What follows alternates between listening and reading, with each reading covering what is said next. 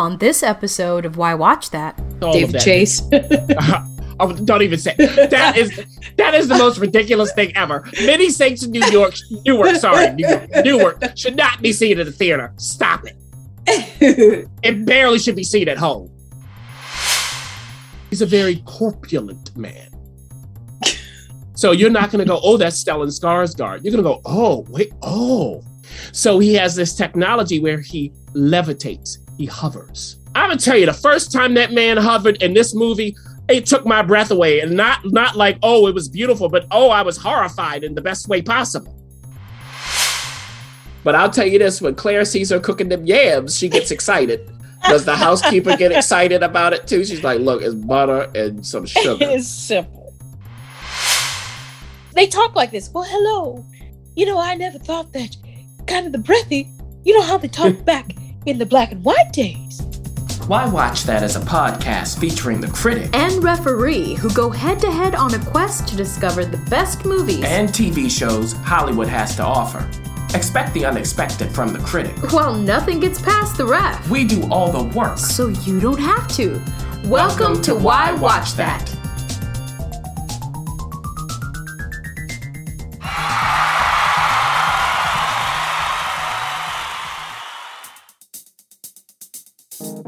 Critic, Yes. critic, What? have you heard? We just got a buy me a coffee page. Uh-oh. What's that? Boy, come on. It's a place where listeners can support our work for as little as $5. $5. Pretty much the price of a coffee. I don't drink no coffee. What you talking about? Well, you don't drink anything but water and eat raw potatoes, but I guess they can buy you a popcorn. How about that? Oh, uh, yeah, all right. Yeah, right, right. well, everyone, look, visit buymeacoffee.com forward slash why watch that to support our work or purchase our valuable resources. Yeah, you know what? We just added the TV trackers to help you curate a collection of shows you'll love to watch. So find this and more ways to support us at buymeacoffee.com forward slash why watch that. So, Critic, are you going to buy me a coffee? Maybe. A Why Watch That First Look. It is so. Oh, It is so.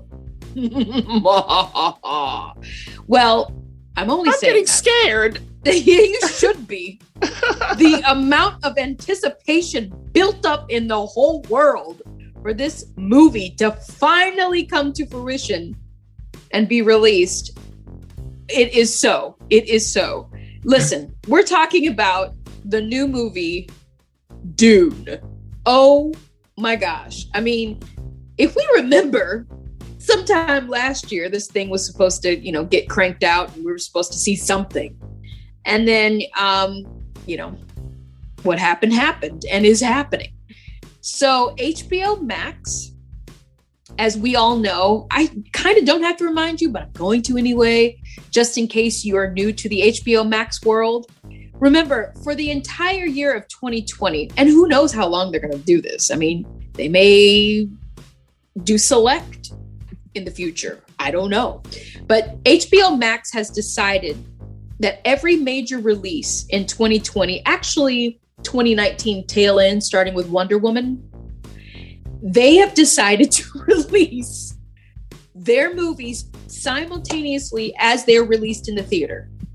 Now, remember, we know one director early on was very upset about that, and that was Christopher Nolan. Whoa, whoa, whoa Mhm. very upset. And they released it in the theater, and you know, quite frankly, his movie didn't do quite as well as it normally would have done. Oh, it didn't? No. So it was no inception. But what you can do right now is you can subscribe to HBO Max, and as soon as one of their movies comes out, you can watch it right then. And Yeah. Dune was one of those movies highly anticipated. I'm quite sure anyone who was who was kind of waiting around for Dune and Mhm. loved The Sopranos, I am sure they did their subscription now. Here's the deal. Everybody and their mom is in this thing. But before we get into that, before we get into that, Denis um, Villeneuve is now. If you remember, you remember Sicario, right? Mm-hmm. The director, that director, Mm. really um, very much a person who is visionary and very smart. He's Yes. very, very, very smart and An and- auteur.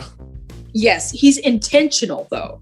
It's he's Oh. he's not just flexing his muscles. He's very intentional. I remember watching the making of Sicario, and I was just blown away, blown away. Well, anyway, he's he's back at it again as director. He also helped write it along with Eric Roth and John um, Pites. Pates. Um, this is based on a novel by Frank Herbert.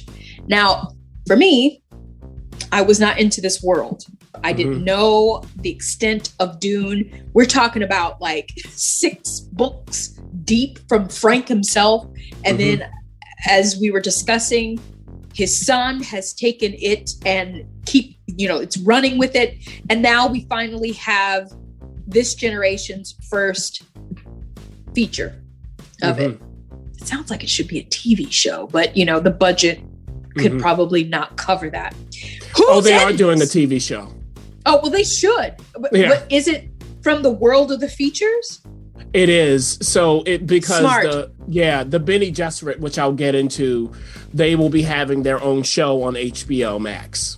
See, that makes sense because of the amount of books. Now, we were talking offline. We don't want to Peter Jackson this thing and milk like one book and extend it into three movies. That's going to be not quite as exciting. So it's good to know that they are extending it into another media medium. Who's in this? Okay. Who's not? It- That's actually just think of an act. Meryl Streep is not in this, and Right. it, it doesn't mean she won't be. It's just that she's not in this one. She'll end up in there, I'm sure. Timothée Chalamet. Okay, you know he's French. I'm going to say it that way, Yes. and he is well. He pronounces it that way, but not everybody does. Oh. He is um starring this thing. I mean, you've seen the posters. Come on, the the blue eyes and stuff. Uh, Rebecca Ferguson, who's bouncing around between you know Mission Impossible and and this. Mhm. Uh, and now she's coming into another franchise. Oscar Isaac, who literally is in every franchise. Star Wars, X Men, Dune. I mean, you could just Oscar Isaac is raking in the cash. Is he Yeah. married? That's all I got to know. I have to ask. him. Josh Brolin, who also is dipping into all kinds of franchises. I mean, think Oh. about it. He did the uh the Marvel series, uh the Avengers. yeah. Uh excuse me, excuse me. He also it was Cable in in Yeah. um in uh Deadpool, yeah. and now he's in this. I mean, come on.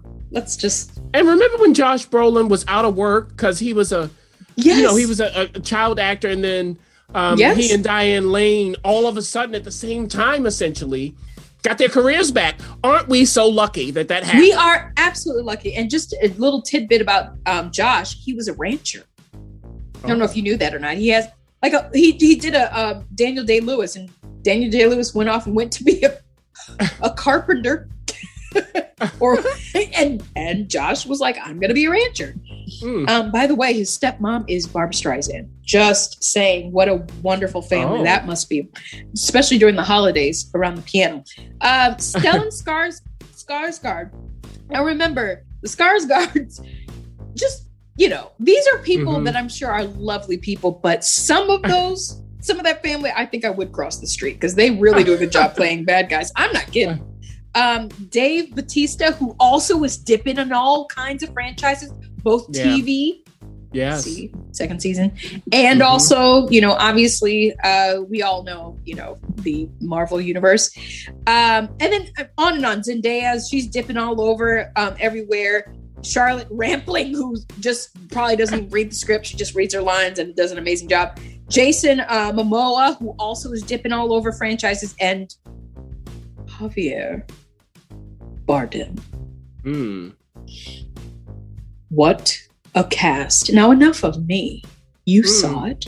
You read the books, at least Frank's books. You are well versed in this universe.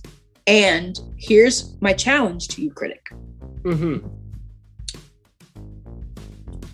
It's almost November. Oh. Theaters are opening up, families are gathering.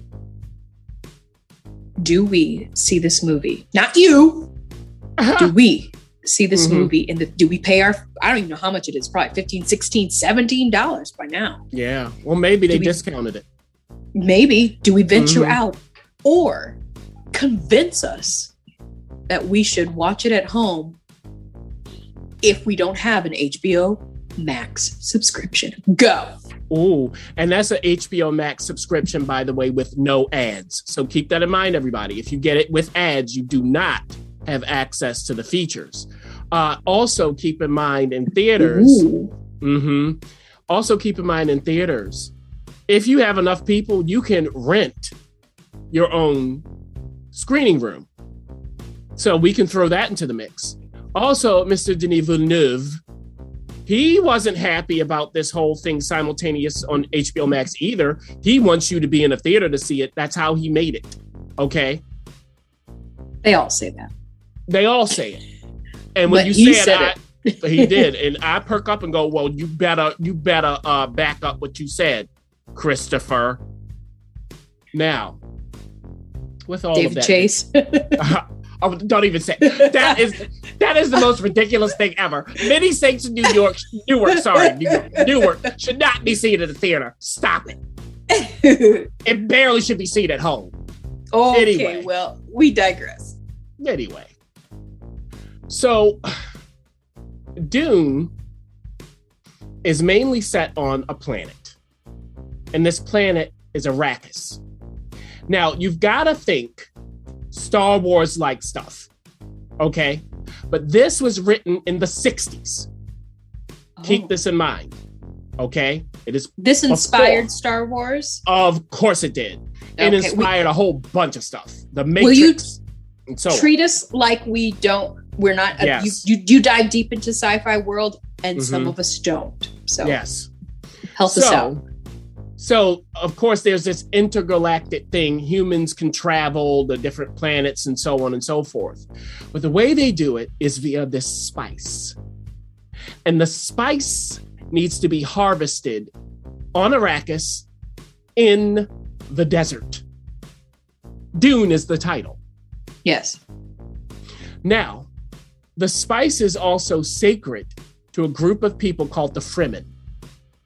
They live in the desert and they know all of the desert's secrets because that desert is very dangerous. There are sandworms. Now, Mm. these are huge. Okay. Like if you move the wrong way, the worm is coming and it will swallow you and everything around you. Oh my gosh, reminds me of Mandalorian. Okay. Uh huh. Again, Yeah. Yeah. yeah. So it's sacred to the Fremen. How is it harvested? So they've got to go in and get it.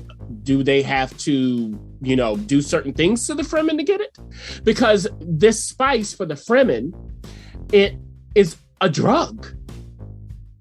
It gives them hallucinations and it has a way of preserving their health. Okay.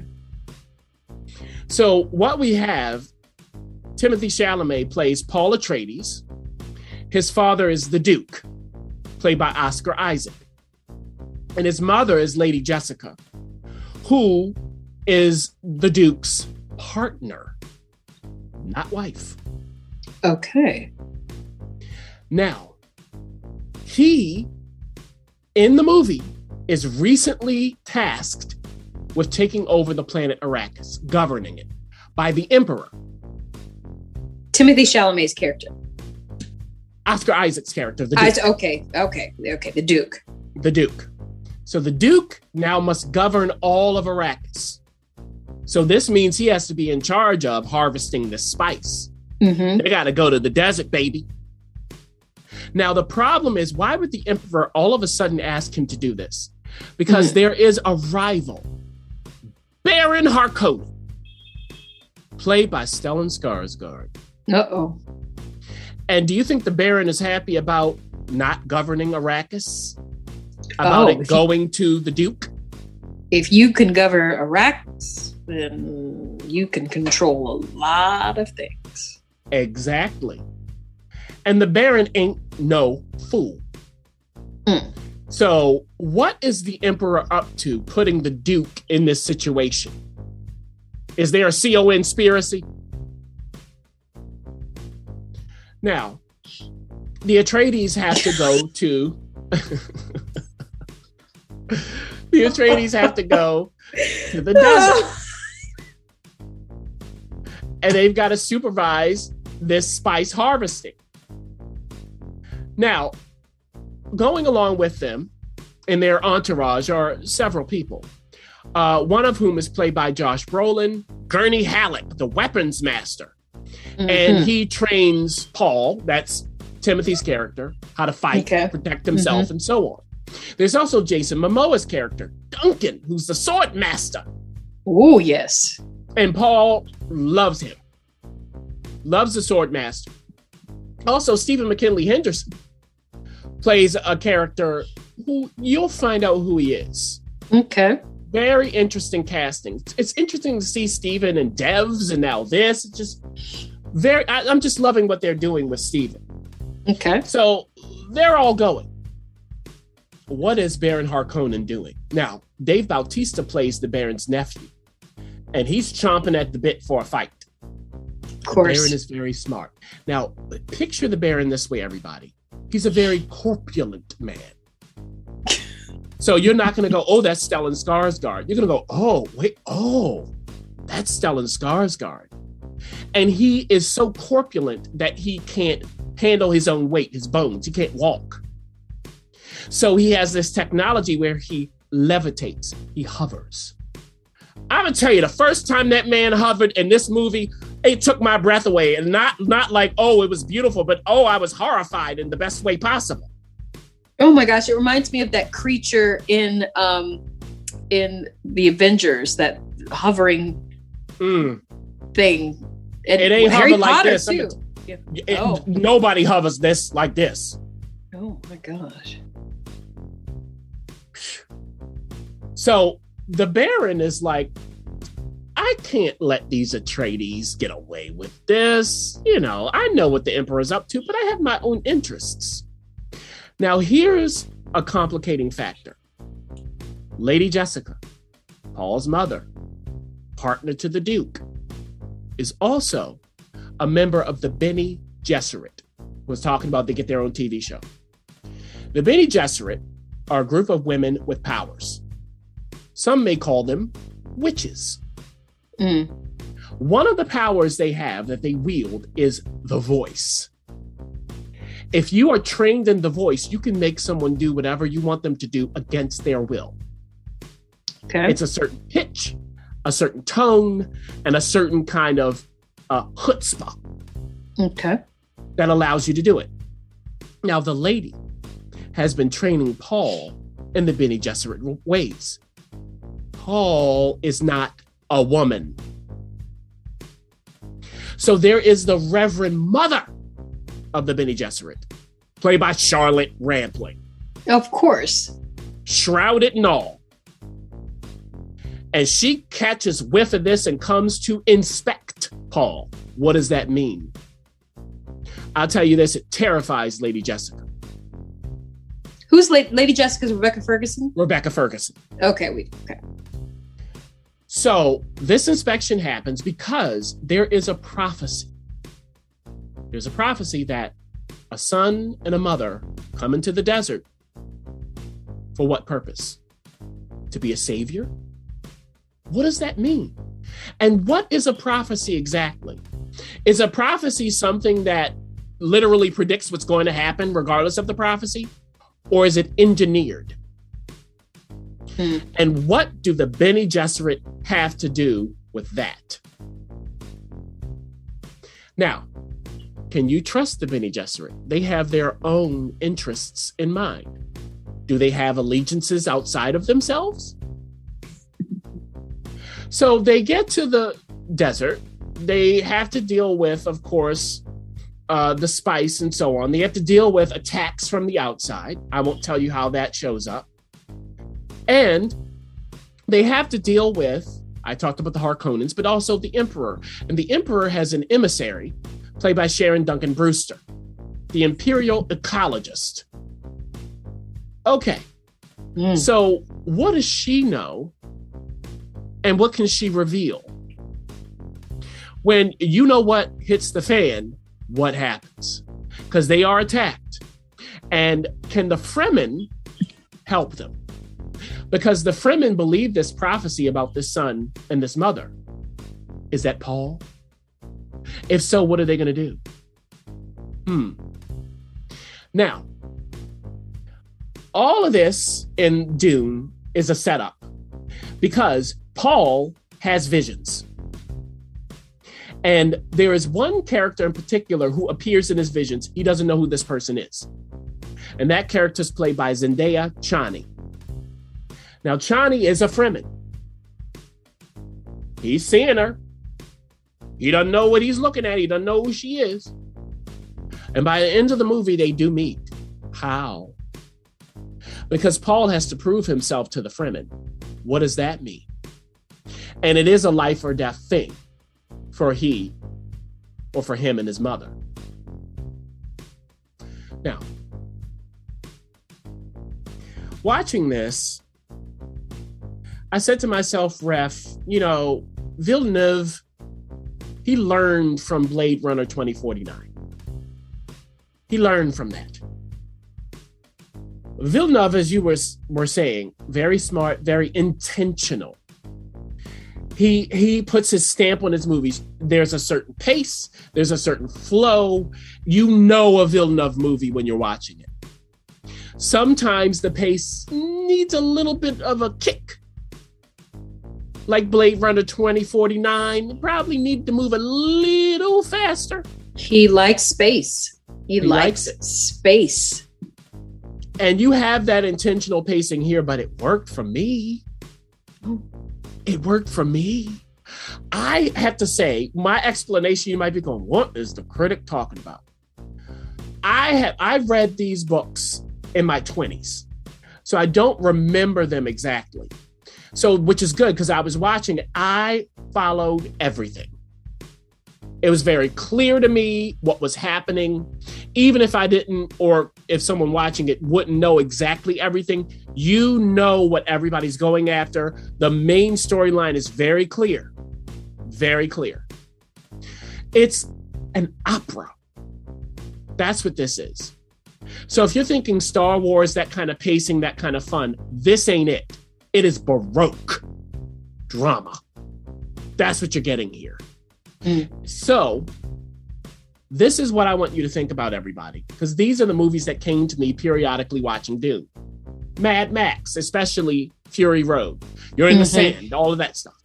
Game of Thrones comes to mind, of course, Mm. with the chess playing of people moving, all of this. But this didn't frustrate me like Game of Thrones. Don't even get me started. Hmm. I mentioned the Matrix because you have Paul, you have the prophecy. What does this mean? You have Chani. Also coming to mind was Alien. Some of it looked like Alien, yes. And you know the pacing of the original Alien, that kind of thing.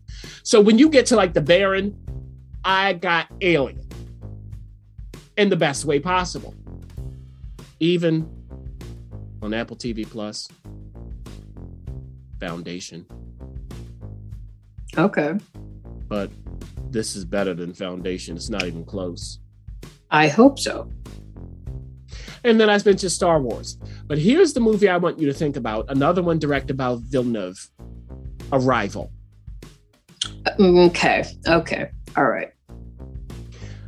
Arrival will probably be your clue to Dune, how you'll feel. Not that they are not that they are similar, but that feel of Arrival is probably the closest that I would say for this. That's that is a good um, marker because the critics are not wild about Dune, Mhm. but um, but they weren't wild about Arrival either. Exactly. So, and you were, you enjoyed that very much. Okay. Okay. Exactly, exactly. And this is not for most people. You have to like your sci fi in the way I'm saying. You Mhm. have to like it thick and Like- operatic. Inter- Interstellar instead of, Mm. Yeah. you know, Mhm. Inception. So you, you have to divide up the kind of thrill of sci-fi and fantastical things. So, exactly. yeah. Okay. If Interstellar made sense. Right. well, it did to it did to some people. So I liked Interstellar, but th- this Mhm. is much clearer. Um, Yeah. It was casted very carefully. Very carefully. Everybody's in the position for a reason. Javier Bardem is the leader of the Fremen. Why would you cast Javier Bardem in that role? You'll see. Because when he enters, you're paying attention. And when he enters, the first time it talks to House Atreides, they are paying attention. It is very intentional what is going on here. If you are a Zendaya fan, this is not her movie. I'm gonna tell you that again because they're marketing it to like know. it is. Yes, they are. It is not, and it is it is not because of where we are in the books. Okay, she's there. There's a reason why she signed on, by the way. Mhm. Because the question is, where are we going next? How many of these books are they going to do? Is my question. Because it is like when you when we saw the first Lord of the Rings, and you get to the end, and you're like, oh, what's next? Mhm. It's the same kind of thing.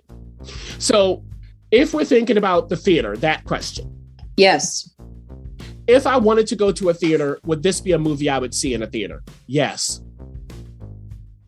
So Villeneuve is absolutely, uh, he's absolutely earned, in my opinion, the right to say, hey, I'd like you to see this in a theater. He's Right. earned that because the grandeur you're going to get in a theater. But the flip side There- there is, a flip. the flip side is you named Arrival as its best companion as far as Denis's work. Mhm. That doesn't always work in the theater for everybody. So caution from someone who hasn't seen it but knows his work. I have to raise a flag of caution because you have a different appetite than most sci or most um, average sci-fi folks. You you tolerate. You have a you have a greater tolerance if it's good. Yeah, exactly. And I'm not finished. So let's see. So it's the grandeur in the theater, right, Ref? Now let's pick up what you're saying. My question, though, is in a theater, will it be as intimate? Will you get the sensitivity of it? Mm. I think it's going to depend on not only the way you take this kind of sci fi, but also your comfort level in a theater. Mhm. How willing are you to just go and to be patient in a theater? For me, I can imagine myself being sort of distracted in the theater watching this. Well, it's two hours and thirty-five minutes. That's It is. Yeah. beefy. I just I don't know if I would be as absorbed. I would be I would be beholden to the images on the screen. But would it be as intimate for me? Would I really be able to get into its innards? I like the I shoulder. because mm-hmm. there is a power to the sensitivity of this along with everything else I said. So, this is what I would say. This is definitely the start of something for viewers with a particular kind of taste. It is for me. I watched it with my brother. He wants to see it again. I do as well. He actually started watching it again because sometimes he watches things before he goes to bed. And he was like, actually watching it again, something about the movie, it disturbed my sleep. And it's not even that it's necessarily scary. It's just the the full picture of it, the the thoughtful uh, special effects. I mean, the, like even the way that their um their their uh what would aircraft move. Some of them are like insects. The way they move. like the the thoughts behind all of this. The Mhm. vision is so clear that it could creep under your skin if it's for you. So just be careful, everybody. And you could do this if you have an HBO Max subscription. You could check it out a bit on HBO Max if you're thinking about should I go to a theater. See whether you go, oh, I'd rather see this on a big screen. If you feel that way, stop it, go watch it. Maybe rent out a screening room if that makes you feel more comfortable. I think, though, however you watch it, it's a success. Well, here you go. This is this is you know you gotta you gotta weigh it out. If you decide to rent out a, a movie theater, um, at some places it was costing a hundred dollars. Some places it was one hundred fifty dollars, two fifty, uh, or two hundred, excuse me. And you Mhm. divide that up with the right amount of people. Interesting. Right. However, if you go by yourself or with a date or with a couple of people, you have to assess your comfort level. Flip side Mm. HBO Max for a month. Think of all the things you could get just for for whatever how much it is just for a month. Not only will you get Dune, but you'll also get everything that HBO Max uh, entails. So you really have to weigh that out. But regardless, Dune is a very particular, it sounds a very particular sci fi experience. If you're into sci fi, if you're really into it, there's no reason why you shouldn't watch this. You really need Mhm. to watch it. However, if you have a certain taste, maybe take the critics' advice. If you have HBO Max already and you wanted to see it in the theater, why not just dip in just a little bit, see if this is something? I'm sure by your description in the first 10 minutes, you'll know if this is something you want to pause and Mhm. pick it up in the theater, or if you just want to sit yourself at home and watch it that way. Regardless, you're going to have to make a quick decision because it's not going to be on HBO Max for very long.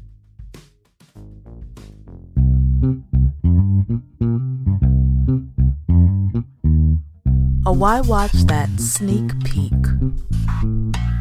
The critic and I got a chance to see a sneak peek of the new movie Passing, which we have been biting at the teeth Mm. uh, to watch. I know for me, I have it's been around for a while, Mm. uh, kind of floating. Um, and I remember when I first saw it on Tessa Thompson's I am uh, DB page. I, was super excited with you know the con with the concept of it, and finally at Sundance, which is as we are recording, we are currently attending virtually. Sundance premiered it, and Rebecca Hall, who is we probably you probably know Re- you will you do know Rebecca as an actress. Yeah. Um, she was in that uh that third Iron Man. Remember that third Iron Man? She was in. you would go right there, wouldn't you? I, you know, I had to, but uh, more, more. She's in the the town and the Prestige. I mean, she's all over the place Yeah. and um, very well known to um, many of us. She wrote it, she directed it, but it was based on um, Nella Larsen's novella. And to be honest with you, I had never heard or read um, Miss Larsen's novella. And passing the term is really about if and how a black person who is very fair, having European features, can pass as white. So we've got some interesting concepts here. Who do you get to place this? How do Mhm. who do you cast to do this? Well, we've got Tessa Thompson, who we know she's biracial, but Tessa Thompson coming in with her low brim hat, um, yes. playing in this um, opposite of Ruth Negga, Mm. and I said her name Negga.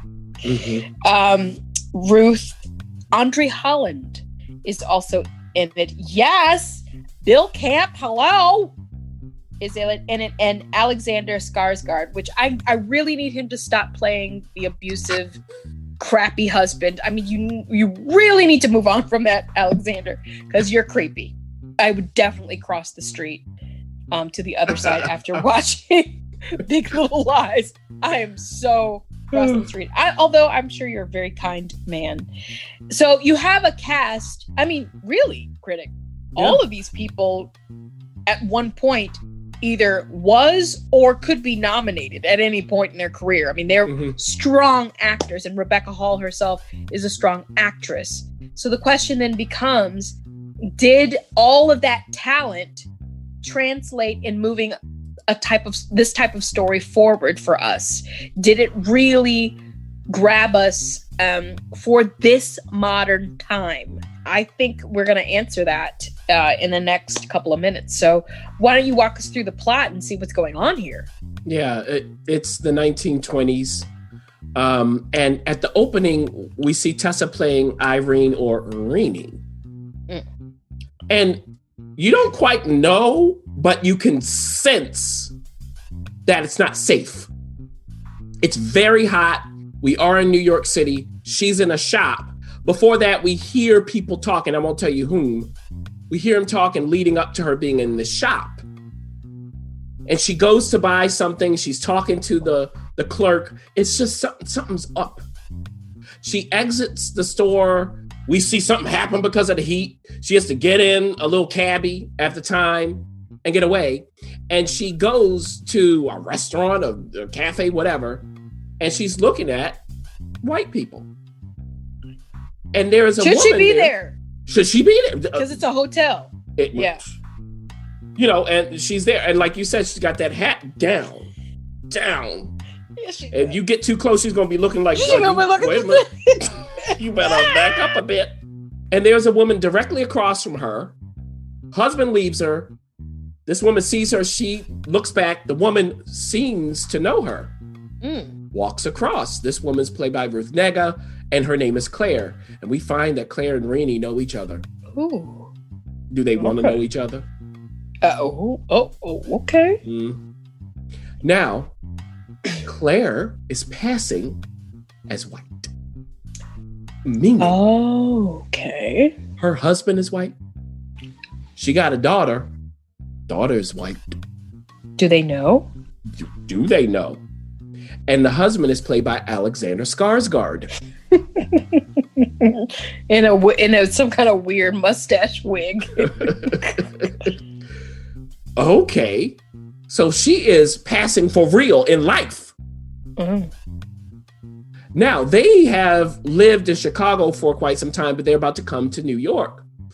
So, you know, Renee is kind of like, okay. Now, Claire wants to be back in Renee's life. They knew each other when they were kids. How did that go? And so on. But does Renee want Claire in Renee's life? Mm. Well, I'm going to tell you this she ain't got a choice because Claire's just going to show up to her house in Harlem. I mean, in Harlem. as a past woman, a passing woman. Uh huh. Okay, walking up the steps of the brownstone. Okay. So we see that happen. Now, Renee has two sons and a husband played by Andre Holland. So she only passes occasionally when she needs to. So this is not who she is. She got a black husband and black kids, and she's Them black. kids were way too dark for this. Well, you know, you, you know who knows with the genes. now look, they also have a housekeeper who, you know, you'll see what that is like. But I'll tell you this: when Claire sees her cooking them yams, she gets excited. Does the housekeeper get excited about it too? She's like, "Look, it's butter and some sugar." it's simple. Uh-huh.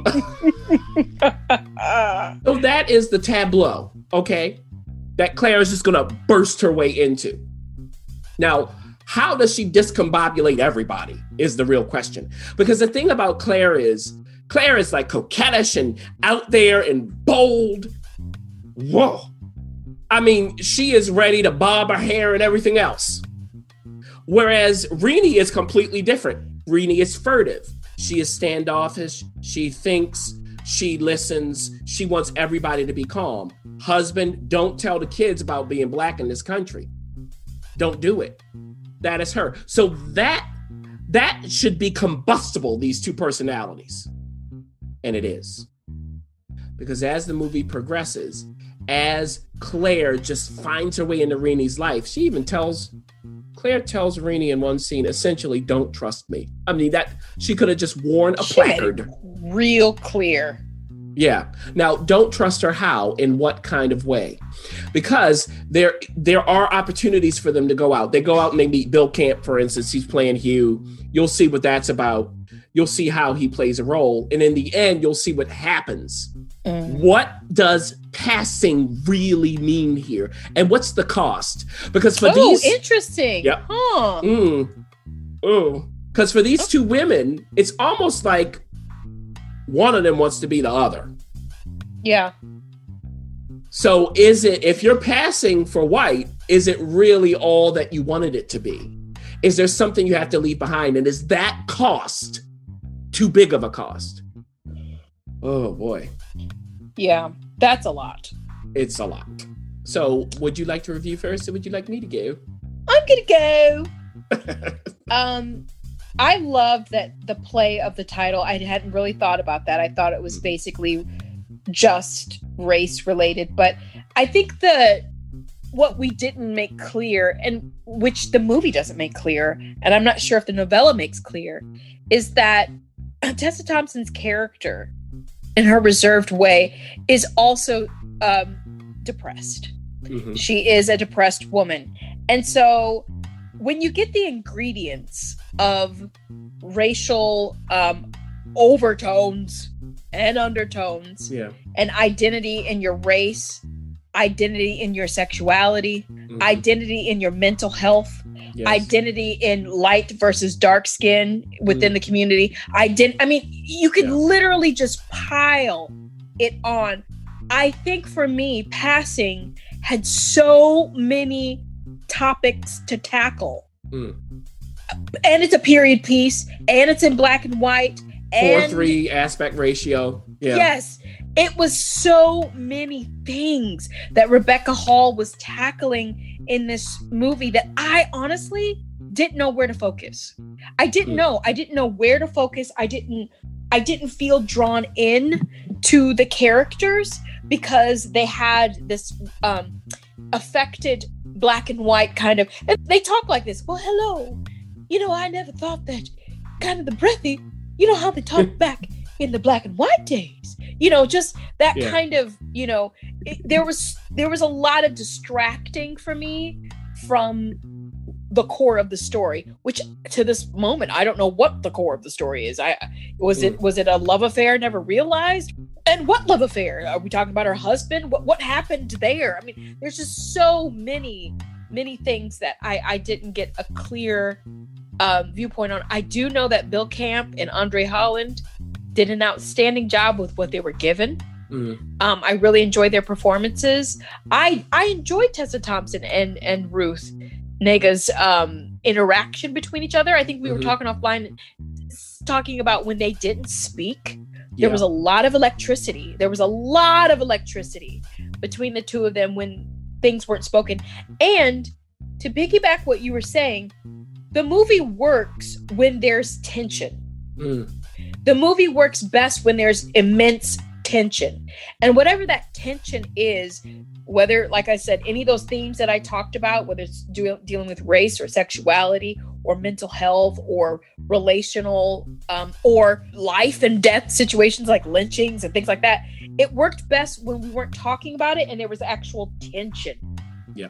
and you just wanted to feel like oh my goodness what is going to happen next and then by the time you get to this event that happens that changes everything, then we'll sort of feel like as an audience, oh, the impact is much deeper.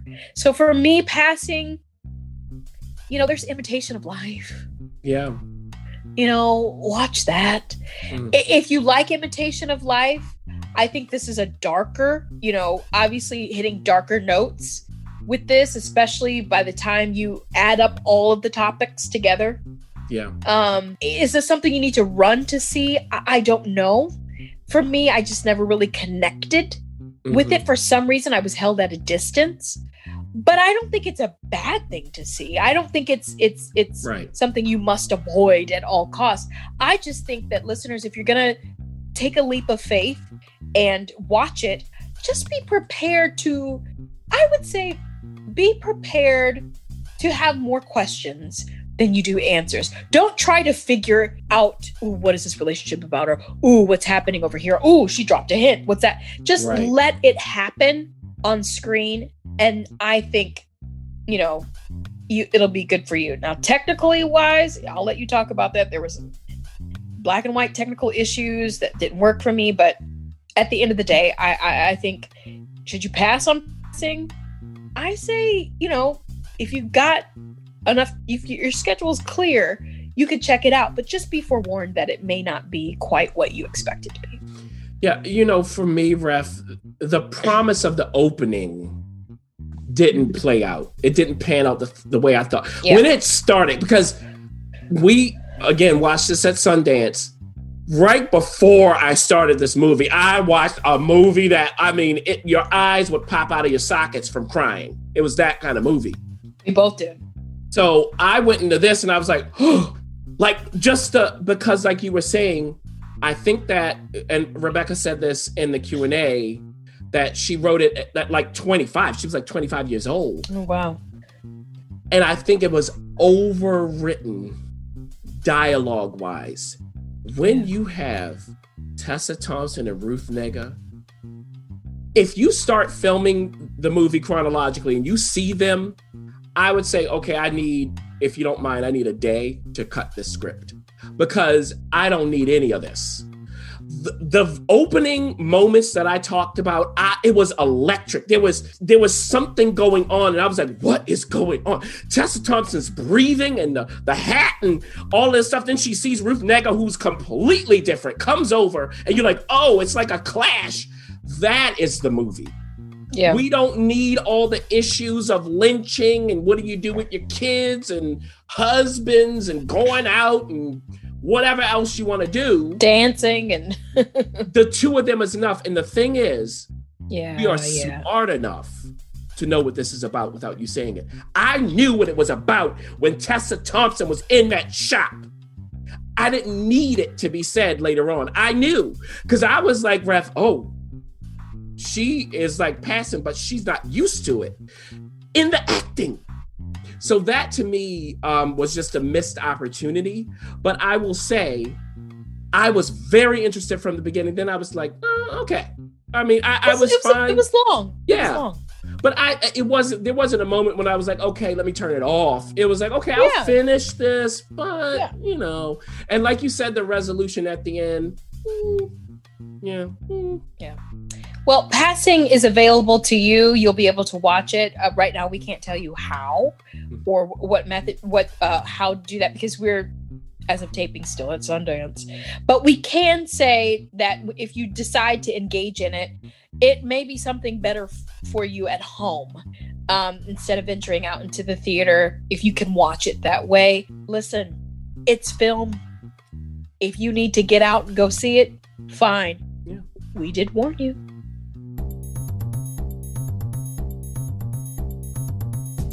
Thanks for listening. For additional resources, visit whywatchthat.com. Good idea, and we'd love to hear from you. So go ahead and leave comments, feedback, and you can rate us on iTunes. We'll see you next week. See you.